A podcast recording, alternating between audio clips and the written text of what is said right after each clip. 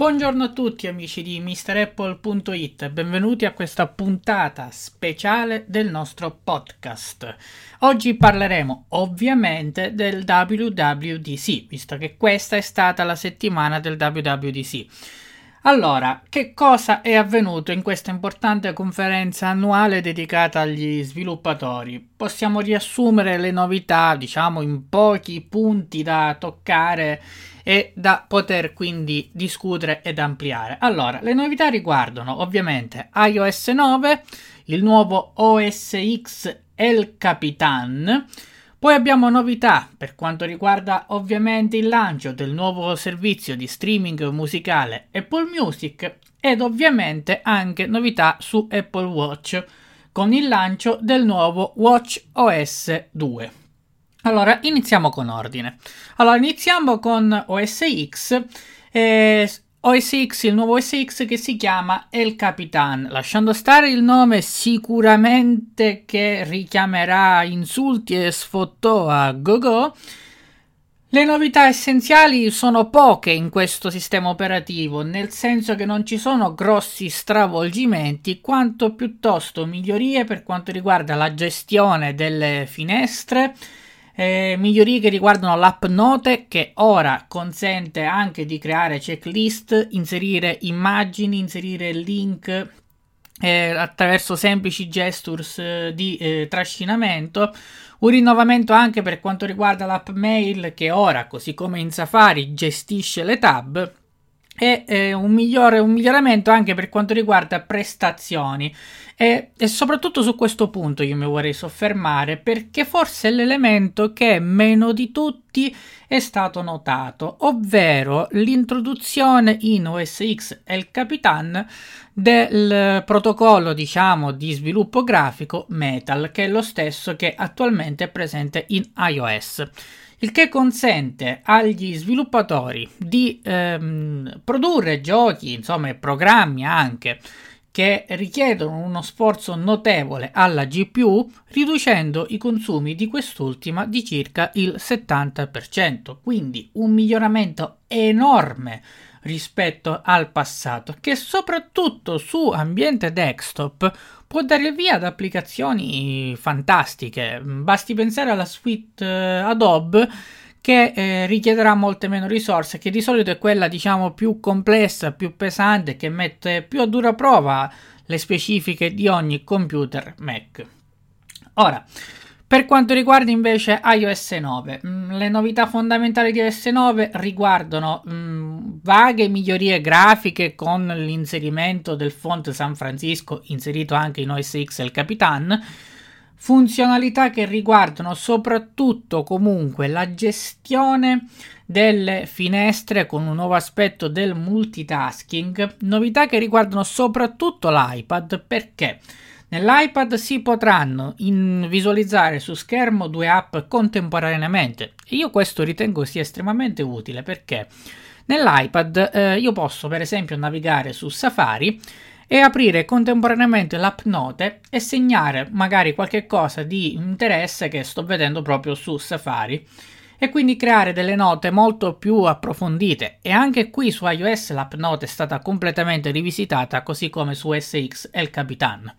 Sempre per quanto riguarda l'iPad, è stata aggiunta anche la funzionalità di vedere i video in PIP, ovvero Picture in Picture, cioè io posso per esempio navigare nella schermata home di iPad e nel frattempo vedere un filmato riducendo diciamo la schermata classica del video a, due, dimensioni più piccole e trascinandola dove voglio nella, nella schermata home. Ovviamente posso visualizzarlo anche mentre navigo su Safari, mentre leggo un libro, mentre leggo delle notizie su Flipboard. E a proposito di Flipboard, per quanto riguarda iOS, Apple ha introdotto una nuova app che si chiama News, che a mio avviso segna la rovina completa di Flipboard. Avete presente il funzionamento di Flipboard? Beh, News è la stessa cosa solo che le integra in un modo forse un po' più intelligente, più omogeneo, con una grafica molto curata in chiaro e pieno stile Apple e che rappresenterà veramente, secondo me, la rovina per Flipboard, che già ultimamente si è fatta sentire eh, dicendo che quello che Apple ha fatto esiste da 5 anni, ma che lavoreranno comunque fianco a fianco con l'azienda di Cupertino, segno che si spaventano e non vogliono scomparire dalla circolazione. A parte vabbè news, eh, nuova app Passbook che da Passbook si chiama Wallet, integra ora oltre alle carte di credito anche le carte fedeltà per le raccolte punti automatiche quando andiamo a pagare con uh, Apple Pay. E quindi questo, ma mh, mm, a parte questo, ovviamente le migliorie di iOS riguardano anche Siri e le cosiddette ehm, funzioni di, eh, diciamo, di aiuto, di riconoscimento proattivo. Cosa vuol dire? Che Siri andrà a visualizzare quelle che sono le vostre abitudini mentre navigate su Safari, aprite le app, visualizza i vostri dati e vi risponde anche in modo più intelligente, capendo quello che vi serve prima ancora che voi glielo andate a chiedere. Quindi diciamo un vero e proprio rivale di Google Now. Giusto per fare un esempio, potete scaricare, eh, potete mh, mm, prendere il vostro iPhone, state vedendo un, uh, un, una pagina web però vi trovate fuori, allora basta che chiedete a Siri, Siri ricordami di vedere questo quando torno a casa. Siri vede la vostra posizione, sa dove abitate perché potete impostarlo comunque nelle impostazioni del vostro profilo, l'indirizzo, e Siri prenderà il link e vi riproporrà un promemoria quando tornerete al vostro domicilio per dire ok, ora ti puoi leggere questo. Oppure gli andrete ehm, verso ora di cena, per esempio, comincerà a consigliarvi magari dei ristoranti Potete incollare, per esempio, per esempio, aprite Expedia e avete prenotato un volo. Ecco, Siri, Siri vi potrà dire lo stato del volo eh, nel, il giorno in cui voi partite senza che voi glielo state chiedendo. Tutto questo, però, posso capire assolutamente che può porre dei problemi relativi alla privacy. Ma non è così, perché comunque nessuna di queste informazioni eh, viene conservata sui server Apple, nessuna viene con- condivisa sui server Apple. Essenzialmente quello che capita è che voi praticamente i dati, tutte le vostre informazioni rimangono sul telefono, siete voi a gestirle e siete voi a comandarle. E proprio a tal riguardo, su questo argomento, su MrApple.it c'è un editoriale che trovate in home dal titolo Un amico fidato. È un articolo molto importante, scritto vera- veramente bene e che io vi consiglio assolutamente di andare a leggere. Dunque, a parte eh, quindi queste diciamo sono le novità principali di iOS. Abbiamo parlato di OS X, parliamo ora di ovviamente Apple Music. Allora, Apple Music come si comporta? Eh, questo nuovo servizio di streaming musicale che andrà a competere direttamente con Spotify.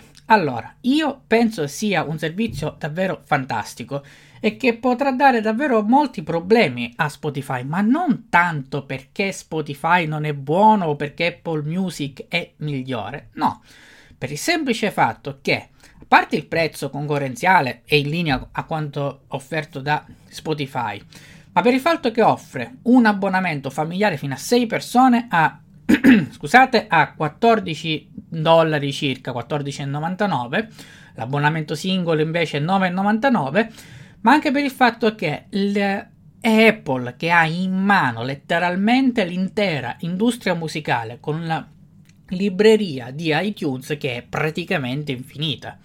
Quindi Apple Music è un servizio di streaming musicale che integra in sé anche tutte le funzioni già esistenti in, eh, con iTunes Match, aggiungendo tutto quello che è proprio di un servizio di streaming musicale.